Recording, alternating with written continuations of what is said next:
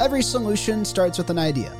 Think about this consumers needed more home security, so the founders of Ring came up with the smart doorbell.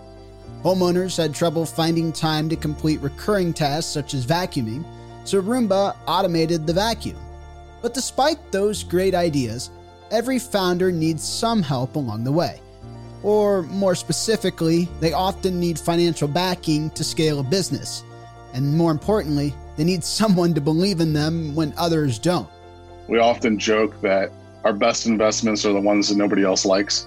We're investors in Dollar Shave Club. I was told that was stupid. It got acquired for a billion dollars. We're investors in Ring, and people laughed at me. They're like, You invested in a doorbell business? A lot of times, the ones that aren't necessarily obvious are really the best opportunities. And so it's kind of digging in and understanding if this does work, is it going to be really valuable? Kevin Dunlap is the co founder and managing partner of Calibrate Ventures, a VC firm focused on funding early stage AI and automation companies. Every year, Kevin and his partners sift through hundreds of companies looking to take the next step in their entrepreneurial journey. But what separates the companies that receive funding from the ones that never make it past the pitch stage? And what trends is he seeing within the automation and AI space? On this episode of IT Visionaries, Kevin explains Calibrate's process for picking companies to partner with and what questions startups should be answering before they ever step up to pitch to VCs. Enjoy this episode.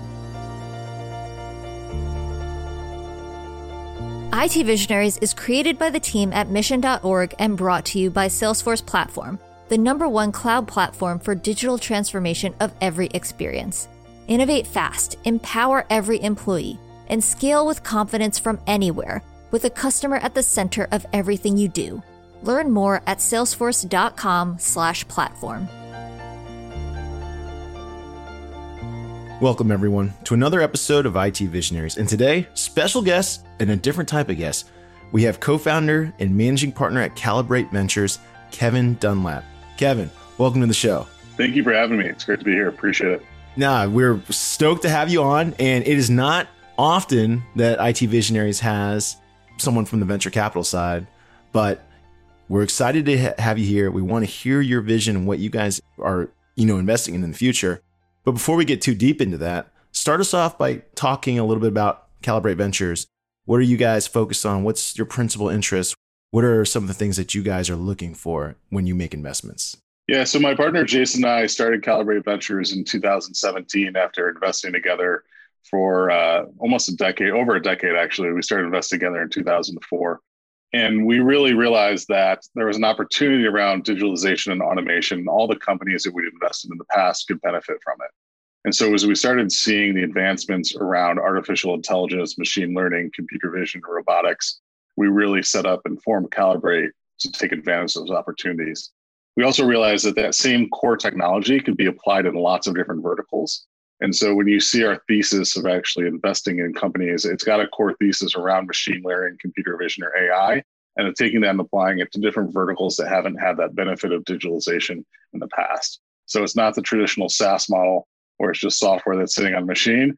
It was actually a lot of times it's taking software and taking it into the physical world and manipulating things that could be done by a human or something else. I'm excited to hear about this because if I have to hear a, another company tell me that they have an AI that'll help figure out what kind of shirt Kevin likes, I'll be like, uh, that's. I don't know. That's helping society. Is that helping society? I don't understand. You know, so I saw some of the portfolio investments, some pretty cool stuff.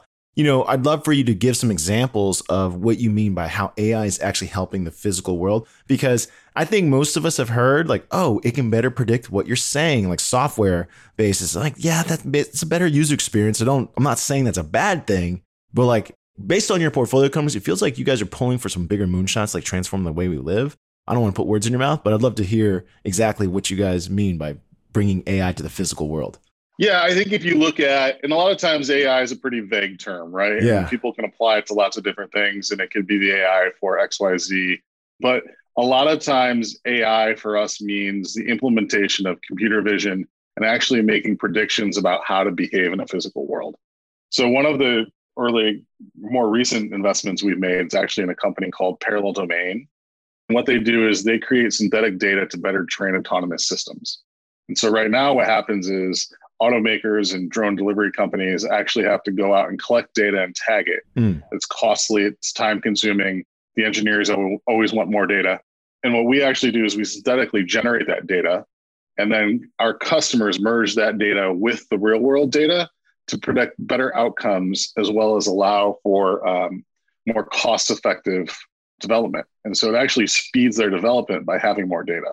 And so there's some customers like Toyota Research Institute that have actually published that synthetic data improves their time development and improves their actual algorithms. Mm. And so when you think about things actually driving or flying around in the sky, having an actual better algorithm is really important, right? And so those are one that's just one example of how software is being taken in the physical world and thinking about how we implement that with day-to-day interactions between humans. I'm on their website right now and I'm trip and it's like it's pretty wild. It's got a video demonstration of all the objects I guess it can recognize instantly in real time. I mean, and that's what it's insinuating. Like it's pretty crazy. Yeah, I mean, so you think about it, you could have a downtown urban area that has that has rain. It's got, you know, it's towards the evening, it's got glare coming off objects and different pedestrians or poles and different things along those lines. And we can actually create those scenarios so that the algorithms can understand those. It could even be emergency vehicles. Those are hard to actually capture in the real world. You'd have to have someone at that spot collecting that emergency vehicle going through with the lights on and everything else. And we can generate those and implement them into the scenarios. And so when people actually see it, they actually get it, right? It's one thing yeah. to talk about the the concept of it, but I love that you're on the site because you can see how realistic those scenarios are. Yeah, yeah, exactly. When you were as soon as you said, it, I was like, I kind of understand, but then I don't really understand. So then I clicked on, I was like, oh, I understand now very quickly. There was another investment I saw on your, it's on the front page, FarmWise, pretty interesting.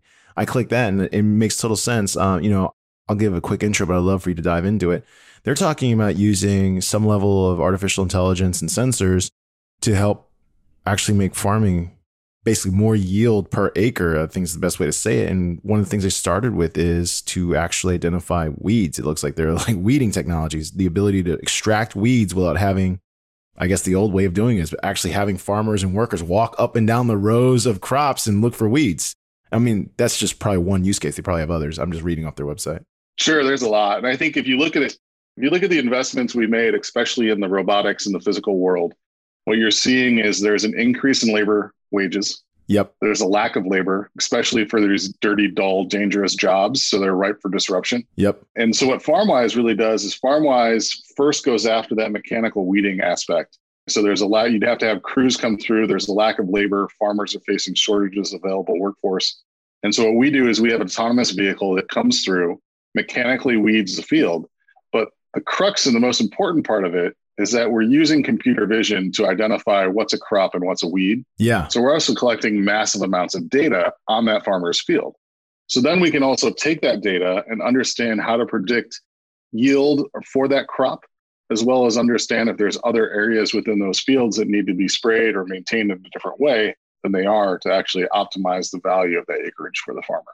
Yeah, pretty insane stuff. Now, one of the things that you that is clearly present with all of these investments and like the the kind of the vision or the mission of Calibrate Ventures. You know, in order to bring utility to the physical world, typically software needs some type of sensor, some type of hardware component. And I know when it comes to early, let's call it early stage investing or VC investing, like that's a like bigger ask than just someone who can program software, right? It's like not only are you programming software, but then you have to build or use leverage hardware. You have to license hardware, maybe.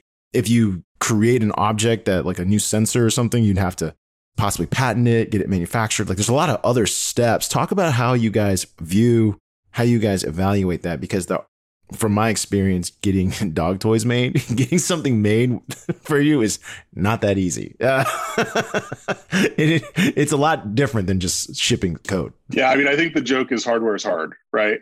Um, it's just it's difficult. We're, we're it's not all we do, but it's definitely a component of what we do within Calibrate, and we don't shy away from hardware. Right. I was listening to a couple of the other podcasts, and and you guys had Josh from Ring on recently. Yeah. I think that's a great example, right?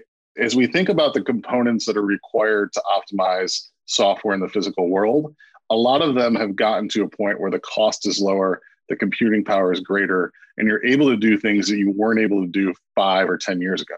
I mean, frankly, Ring probably wouldn't have been possible 10 years ago. Right. Right. The, the level of in home connectivity wasn't available. The cost of cameras was too expensive. And so as we start thinking about the sensors and what's required to operate in the physical world, a lot of those components are gotten to a price point where these solutions now make sense. And I think that's also why we're starting to see not just the home consumer in Ring's case, but we're also seeing enterprise customers start to look and understand what the real ROI is to them mm-hmm. and start to actually start investing heavily into the operations. And you also see some opportunities. FarmWise operates as a RaaS service, robots as a service. Mm. And so when we've kind of offered up these different types of solutions for customers, it doesn't require that full capex that was once required. And so they're able to implement point solutions as opposed to going and spending hundreds of millions of dollars on automating a factory. So the the integration around the software is really important, and that's what the crux of all our companies come down to.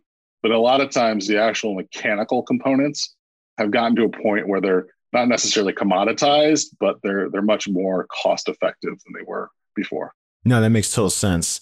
Every day when another product or innovation comes along, it typically pushes down the price of all things associated that came before it. And that helps us get more accessibility to compute, resource, whatever that case, whatever you need. makes total sense. I'm curious when you when a founder sits down in front of Calibrate for the first time and you know you're listening to what they're talking about.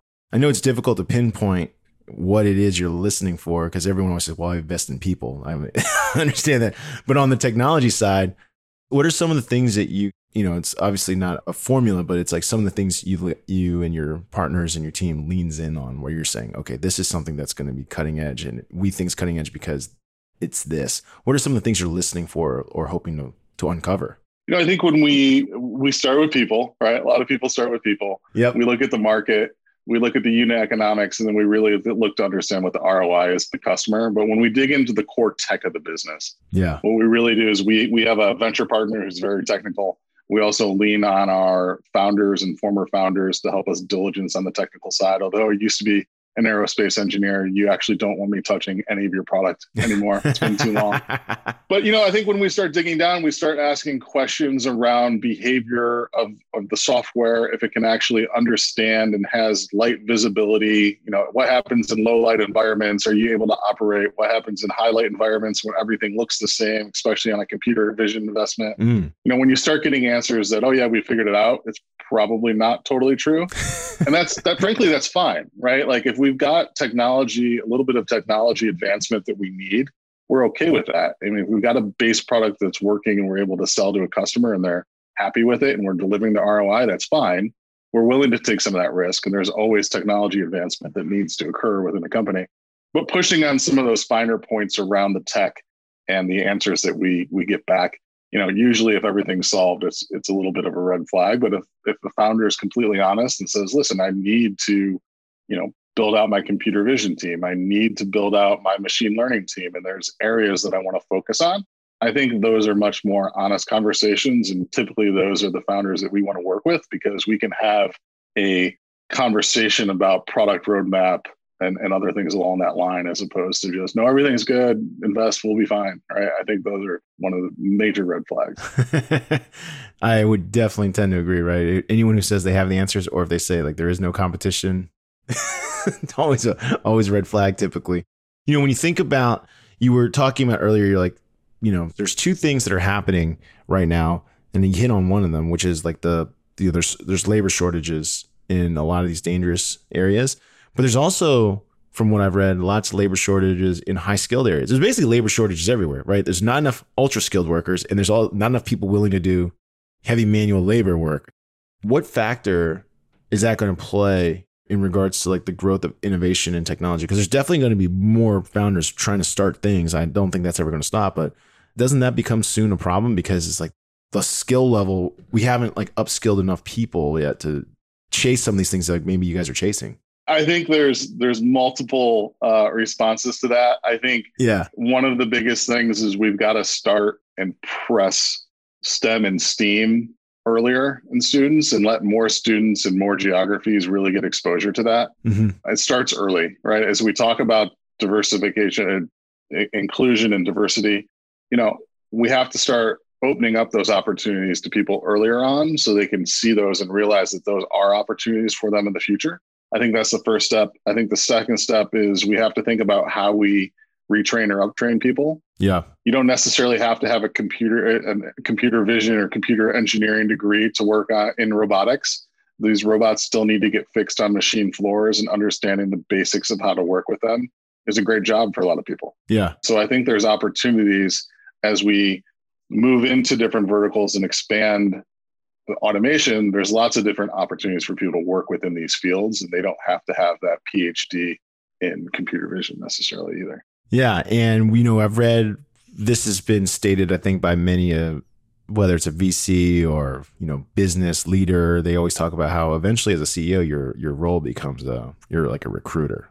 You're basically you become you become it gets to a point in a scaling operation where you become a recruiter is that something you look for and prioritize? Because it seems more important than ever on the technical side. Like your ability to recruit is going to be very much so instrumental in your ability. To, and I think it's always been there, but like now with so much competition, so many, let's say, higher wages that are going around for the compute skills.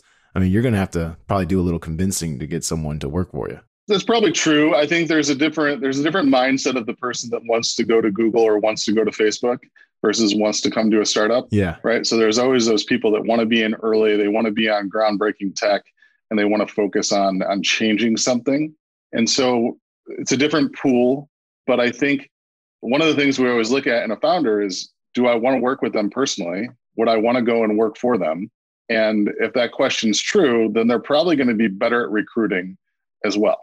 Right. Yeah. And so understanding kind of where the value proposition of where that business is and is this person that is a true leader and can rally people around their vision to get them excited is something where you might be able to win that key hire where uh, another business might not be able to. Yeah that makes total sense. And then for yourselves like how i guess do you look at sectors and segments?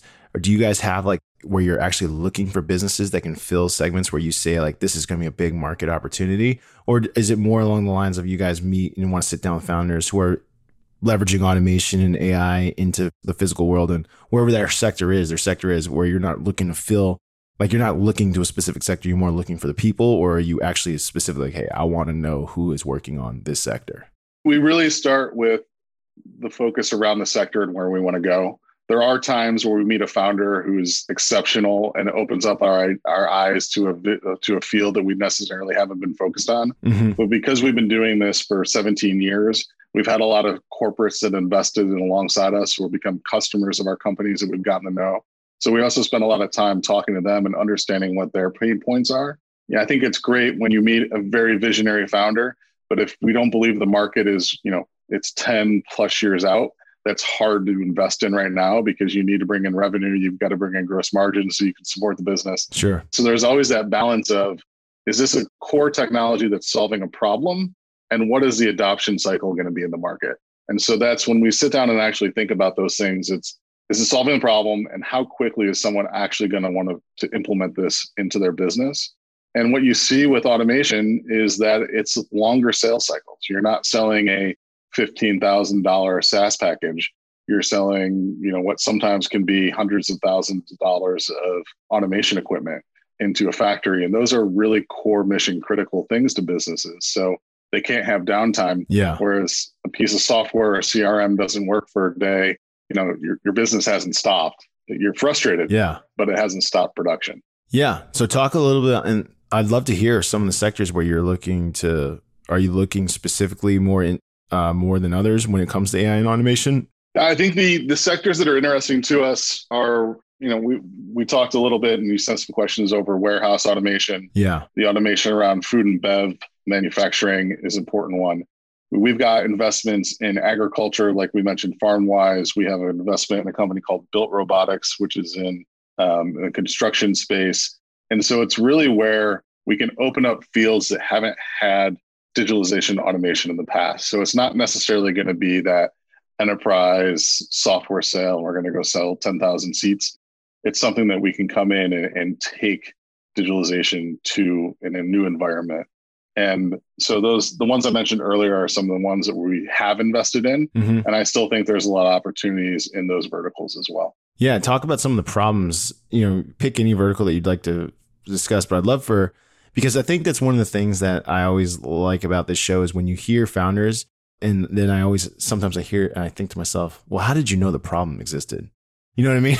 because obviously the young the young or uh, aspiring entrepreneur they don't have to be young but the aspiring entrepreneur typically has to first recognize that there's a problem to be fixed right? Uh, we just had someone do this like personal identification thing where they were just on from persona. It was all software driven but they said like they discovered it in the world of while working at square. They noticed that it was very difficult for business owners to apply for a business loan because that's what square was issuing at the time but you had to submit your like W 2, you had to submit your 1040, you had to submit 1099s, you had to submit all kinds of stuff just to get a business loan.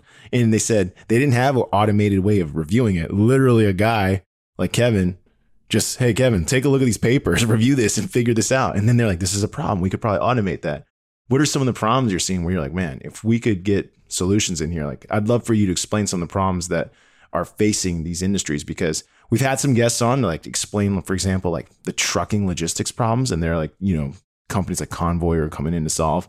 It's pretty impressive. But like, uh, you know, I'd love to hear from your perspective. Like, hey, dang, this is a big opportunity. If if there's a company that can fill it, this is this is a huge one. Yeah, I think there's some really interesting opportunities around manipulation within robotics. Mm. So specifically around food and bev and warehouse logistics. The traditional mechanical grippers that have a rigid grasp or a suction typically don't work with a lot of products. Oh. So we do have one company, Soft Robotics, that has materials that came out of Harvard's research lab, George Whitesides, that's working on this. But there's still certain things that we can't grasp either, right? So I think there's a real opportunity around thinking about malleable or odd-shaped multi-SKU products and thinking about how to grasp them in an efficient way without damaging them. And I'm not sure it's a pure AI solution where you try and classify what every apple shape is in the world and, and then identify that way. There's probably some some applications around unique hardware that can grasp them and manipulate objects in a, in a different way. I think that's that's one that's been really interesting to us. Um, we've looked at a number of companies. Yeah, real quick, what, like give an example. Like I'm trying to think an odd shaped malleable object. So think of pizza dough, right? But isn't it boxed? It's not boxed. Well, there's factories that make the dough and then have to move the dough around the facility depending on how it's made and stored. Okay. And so it's not getting shipped right away, right? It's got to move through the different processes. But a, a mechanical gripper would just squish it, and a suction gripper would actually get clogged up from the mechanism that it uses to grip it. And so there's other ways to do that. And another one is, as silly as it sounds, uh, peeps right? They're they're soft marshmallows that are yeah. in sugar, right? Yeah that was something that had been they've been trying to automate for decades and couldn't find anything that wouldn't get stuck to the peeps or wouldn't damage the peeps. And so there's lots of things that you might not necessarily think about as difficult to grasp that in reality really are. So does, that mean peeps are packed by hand? They were, but now they have actually been automated. Okay. Yeah. Okay, I get you. Yeah. So that all right. That's a good example. This is fascinating. What are the things that are you are you like looking for? I mean, I think the things that we really look for are things that are manually intensive that can be solved with computer vision. Mm-hmm. At least some of the more interesting, just kind of conceptually, intellectually curious concepts that we look for. And so it could be anything from material removal. How are you able to actually take material off of composites? That's all done manually right now. Yeah. Hundreds of thousands of people throughout the country are doing that job. Like scraping, just literally scraping things up. Scraping, sanding, all types of different things. It's, you know, it's got high turnover. People don't like it. It's dusty. It's dangerous. Those are other another opportunity where we could find additional avenues for people to add higher value than doing that on a consistent daily basis. We've looked a lot in the industrial automation space, not necessarily the robotics around it, but also thinking about how do we take machine data and PLC data out of these machines to improve the efficiency of manufacturing. Mm. I think there's, you know, the big companies like GE, which you, you had GE Digital on a while ago. Yeah. I think they do a really good job at the large scale, you know, airplane engine and thinking about that. But there's a lot of machines that are collecting data in smaller manufacturing units different areas that aren't able to optimize the same way that a GE is. And so if they're able to actually collect that data and think about how to use it in the right way, there's opportunities to uh, increase their yield and output as well. So that's one of the areas we've been looking at pretty heavily. So we've always humans have always predicted an automated future, right? Like ever since the Jetsons, we've been talking about like this like futuristic robots are helping us out. Uh, you know, of course, Marvel with the you know Jarvis helps Iron Man do just about everything. When you think of all these robotic technologies, they take a while to come to market, no question, but they are coming to market quite quickly. Um, we're seeing more, you know, more options, I guess, all the time of like automations. Uh, I remember when the Roomba first came out, I was like, "This is this is mind blowing, right?" I got one. Little did I know, I found out that the the tank was too very small. but they've gotten better, of course, over time. When you think about it, do you see an automated future in the future where where basically most services or repetitive services are done by robots? Is that in our 10 year horizon, 20 year horizon? I'm curious what your personal belief is. I feel like it's still pretty far away because, you know, like when I think back to that Roomba, like it wasn't that good. And I know the, the new ones are better. I think some of the industrial robots are probably very, very good at their use cases. But when you think of like a consumer, like an everyday person, we don't really do anything enough. You know what I mean? Where we need a robot to do it for us. Yeah, I, I, I read a lot of sci-fi, and I think that you know if you look at sci-fi over the years, we've actually developed the things that have been predicted by sci-fi authors. Yeah, it's questionable who who actually came up with it first, right? The the entrepreneur who built it or the author who thought of it. Yeah, but those things have been pretty far off, right? I mean, think about the Apple Watch, right? Like being able to talk into it, that was basically Dick Tracy. Yeah, 30, 40, I don't even know how many years ago. So I think we're pretty far off from having a fully automated consumer life. Yeah. I think the other thing you got to consider and take into account is that, you know, robots can be dangerous, right? And so even when you think about industrial robots, a lot of the higher speed industrial robots have cages around them so humans can't fully interact with them. Yeah. And so we've got to take into account that, right? I mean, people talk about level 5 driving, we're not going to see that in 4 or 5 years. We're still far away from that. We're going to see more advanced ADAs and things that help with lane holding and distance in front of you. And so it can alleviate a lot of the errors that happen for a driver. But I think we're still a ways from being able to jump into a vehicle and, and go down any street we want that hasn't been fully mapped and has hundreds of thousands of dollars of sensors and LiDAR and everything else on it. now, some people that might upset some people who think we're closer to it than than I personally do. But yeah, I, I think we're we're a ways away from the fully autonomous life, which might be okay too, right? Yeah. So interestingly, when we talk to people outside of this industry, I would say it's like 50 50 split on what they think the future is of autonomous driving. But we also have a show called The Fleet where we interview all these fleet managers, drivers, driving companies, AI, like people that are chasing it. And they all seem to kind of agree that it's pretty far away. Autonomous driving is just so hard to it's just very hard. It's a very difficult app. The human mind is still quite impressive in its ability to process information very quickly. Yeah, that's right. I mean, just think about if you go to grab something on your desk, you've got so many de- degrees of freedom in your arm and your body and your torso. Like that, the mechanical properties alone are advanced, let alone the the cognitive abilities of your brain to understand the pressure that's needed to pick something up and do everything else associated with it. So we've definitely got a lot of opportunity ahead of us. Yeah. But when back to your when I do hear these use case applications for IoT devices as well as robotics inside of manufacturing or production, what if you want to call it production, like uh, farming to me is just production. That makes total sense because those those tasks tend to be repeated all day long, nonstop, and they can be very much granularized. Like you know, like this robot can you see them, you see the videos of the robot that puts the door on the car. Literally puts that door on that car and only that door on that car. So that can be programmed. Right. That's his job. yeah. It never stops. Not supposed to do anything else. Right. And if it does something else, everyone's worried. Right. Yeah. so part of the interesting I always think about VCs is you're constantly pitched and you hear and listen to ideas. And I think one of the challenge, uh, uh like I've, I'm just curious in your like thought process do you have like a I don't know predetermined like is this plausible? Because like a lot of times I hear uh, when I you know when I casually talk to people about technology, they'll pitch ideas, and I'll think I don't even know if that's plausible. But I'm curious when you hear all these ideas because it's one of the challenges you obviously have to have is you'll make investments, but in order to make investment, you probably hear hundred I don't know hundreds of pitches, right? What how many ideas do you think are plausible? Like and then what is it about some of the pitches that just catch your ear? You're like, man, that's pretty interesting. Yeah, I mean, I think to be to be a venture investor, you have to be an optimist. Yeah. Right. You've got to you've got to have the belief that something can be developed and people are going to want it and, and the, the value associated with that. So I try coming into everything with a completely open mind. I think my, my mentor had this concept of intellectual honesty where you know we may not agree on something but he'd always come to come back in the next day and say well why did you think a certain thing or why do you think that's a good idea still may not agree with me but it was at least that seeking of knowledge and understanding. And i think that's a trait that a venture investor has to have because to say that we we ourselves know what is possible and every what every consumer and enterprise is going to need i don't think is is accurate either. Yeah. And so sometimes there has to be a leap leap of faith that's taken on a market itself or maybe a team and really kind of supporting them helping them grow and find the right team help them expand.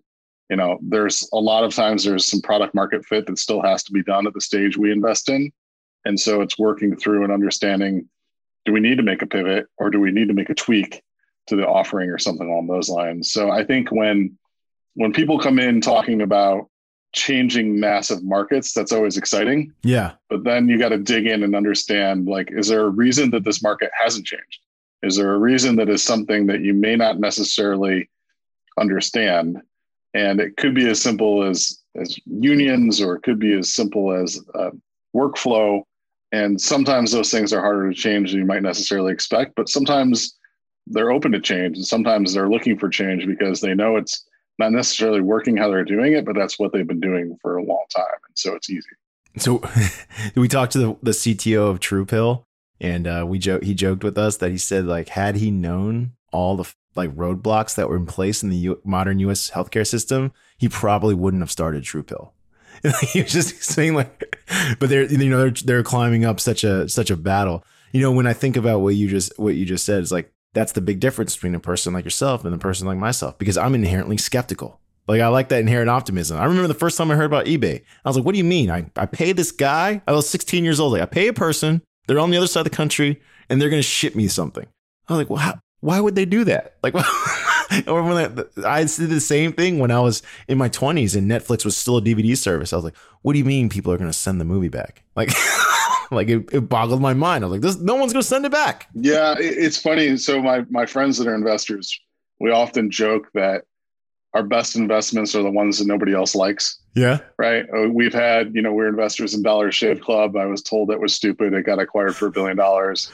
We're investors in Ring, and people laughed at me. They're like, "You invested in a doorbell business?"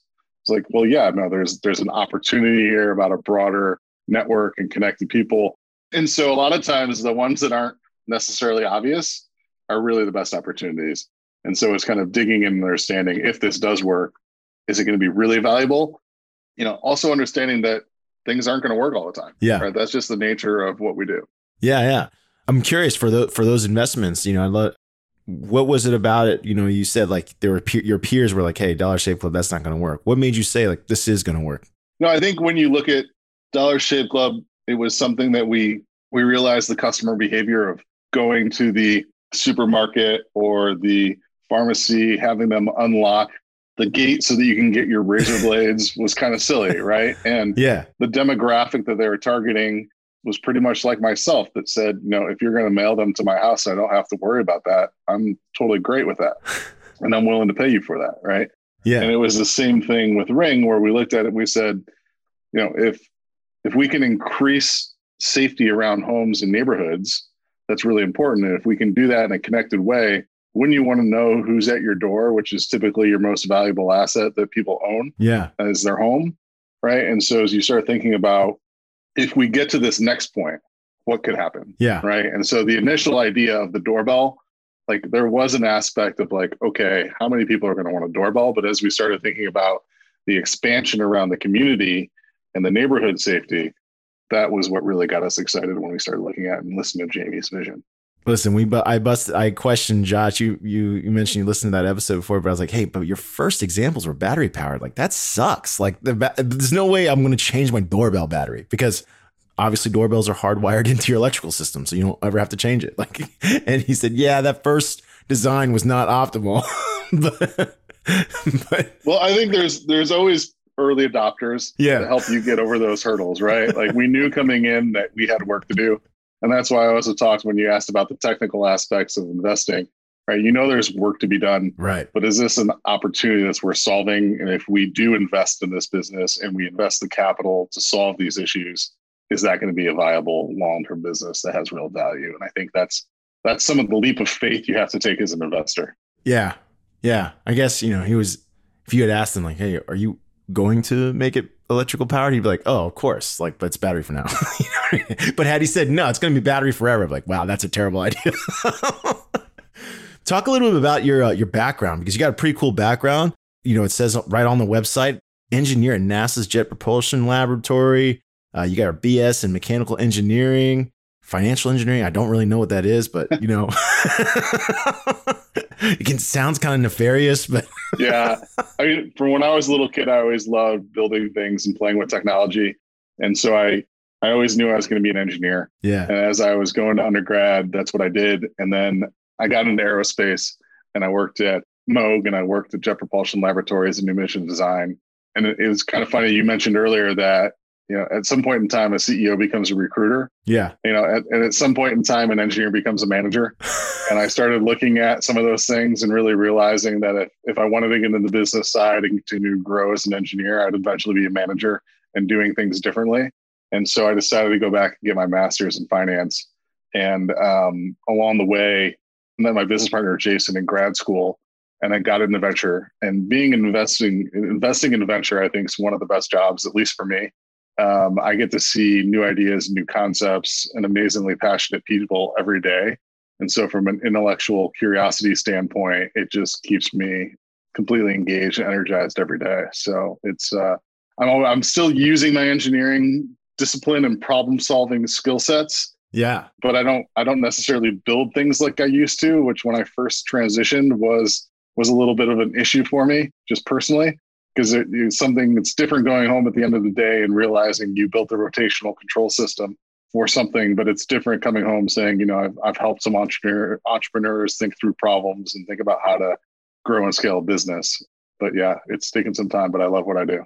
Well, when I was a kid, I wanted, really wanted to engineer roller coasters because I was fascinated by them. But then I took a physics class and I was like, man, this is not going to be for me. yeah. I was like, not for everybody. No, that's an awesome story. Uh, hopefully now people are connecting the dots. Like it makes total sense that you're looking for specifically for these things, the mechanical engineering background. I'm curious when you were at NASA's Jet Propulsion Library, what were you working on before you became, you know, someone that had to manage people? Yeah. Well, I was there when Spirit and Opportunity, the Mars rovers landed. I didn't work specifically on those. I worked in a group called Team X where people would come in and propose missions and we effectively figure out how much propulsion and solar and everything else was required for that project.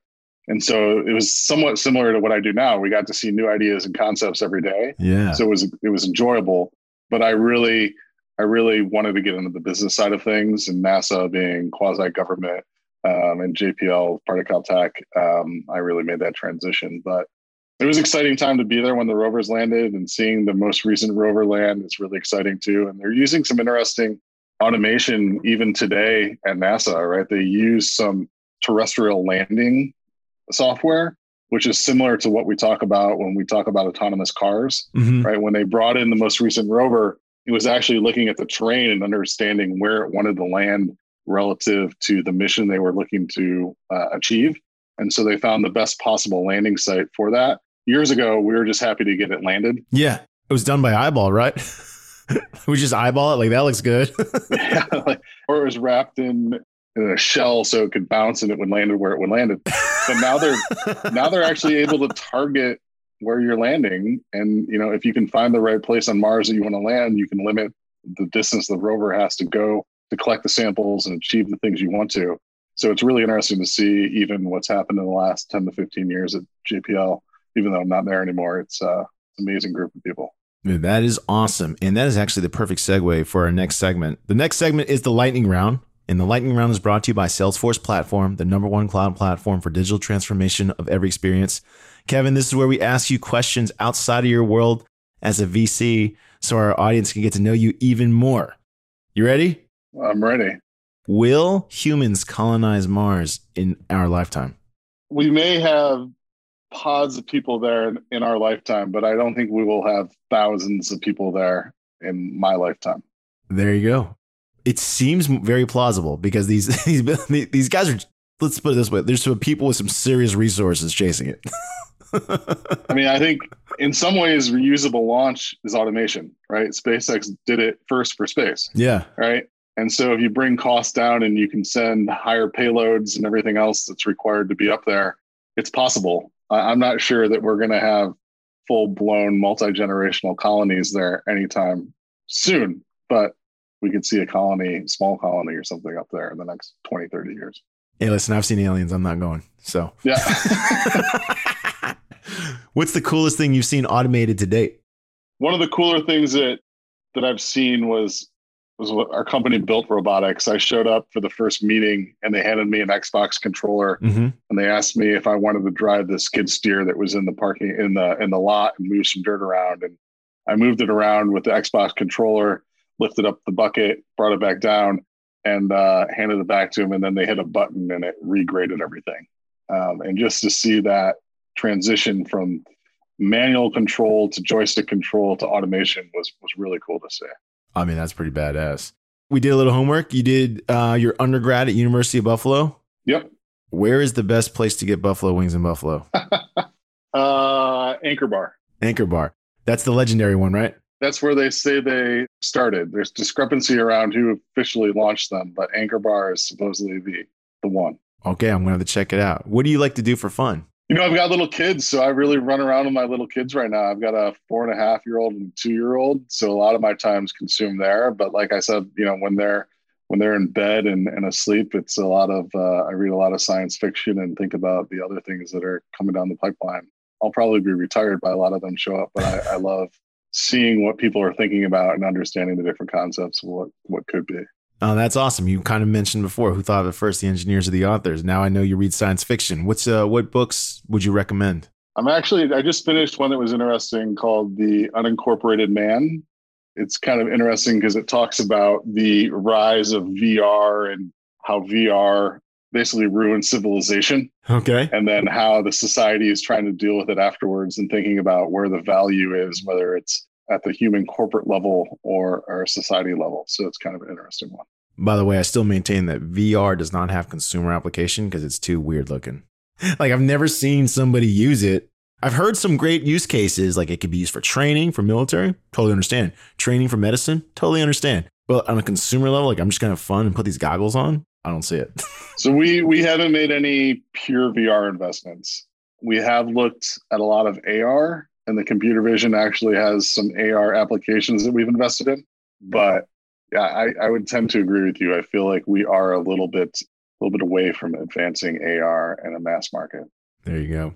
Well, Kevin, it was awesome having you on the show today. Thanks for sharing some of the things you're looking into at Calibrate, some of the things that fascinate you, and thanks for sharing a little bit about your life. That was pretty fascinating to hear. I mean, you're the, I'm pretty confident you're the only, or you're the first NASA jet propulsion engineer for sure. I'm pretty confident on our show to date.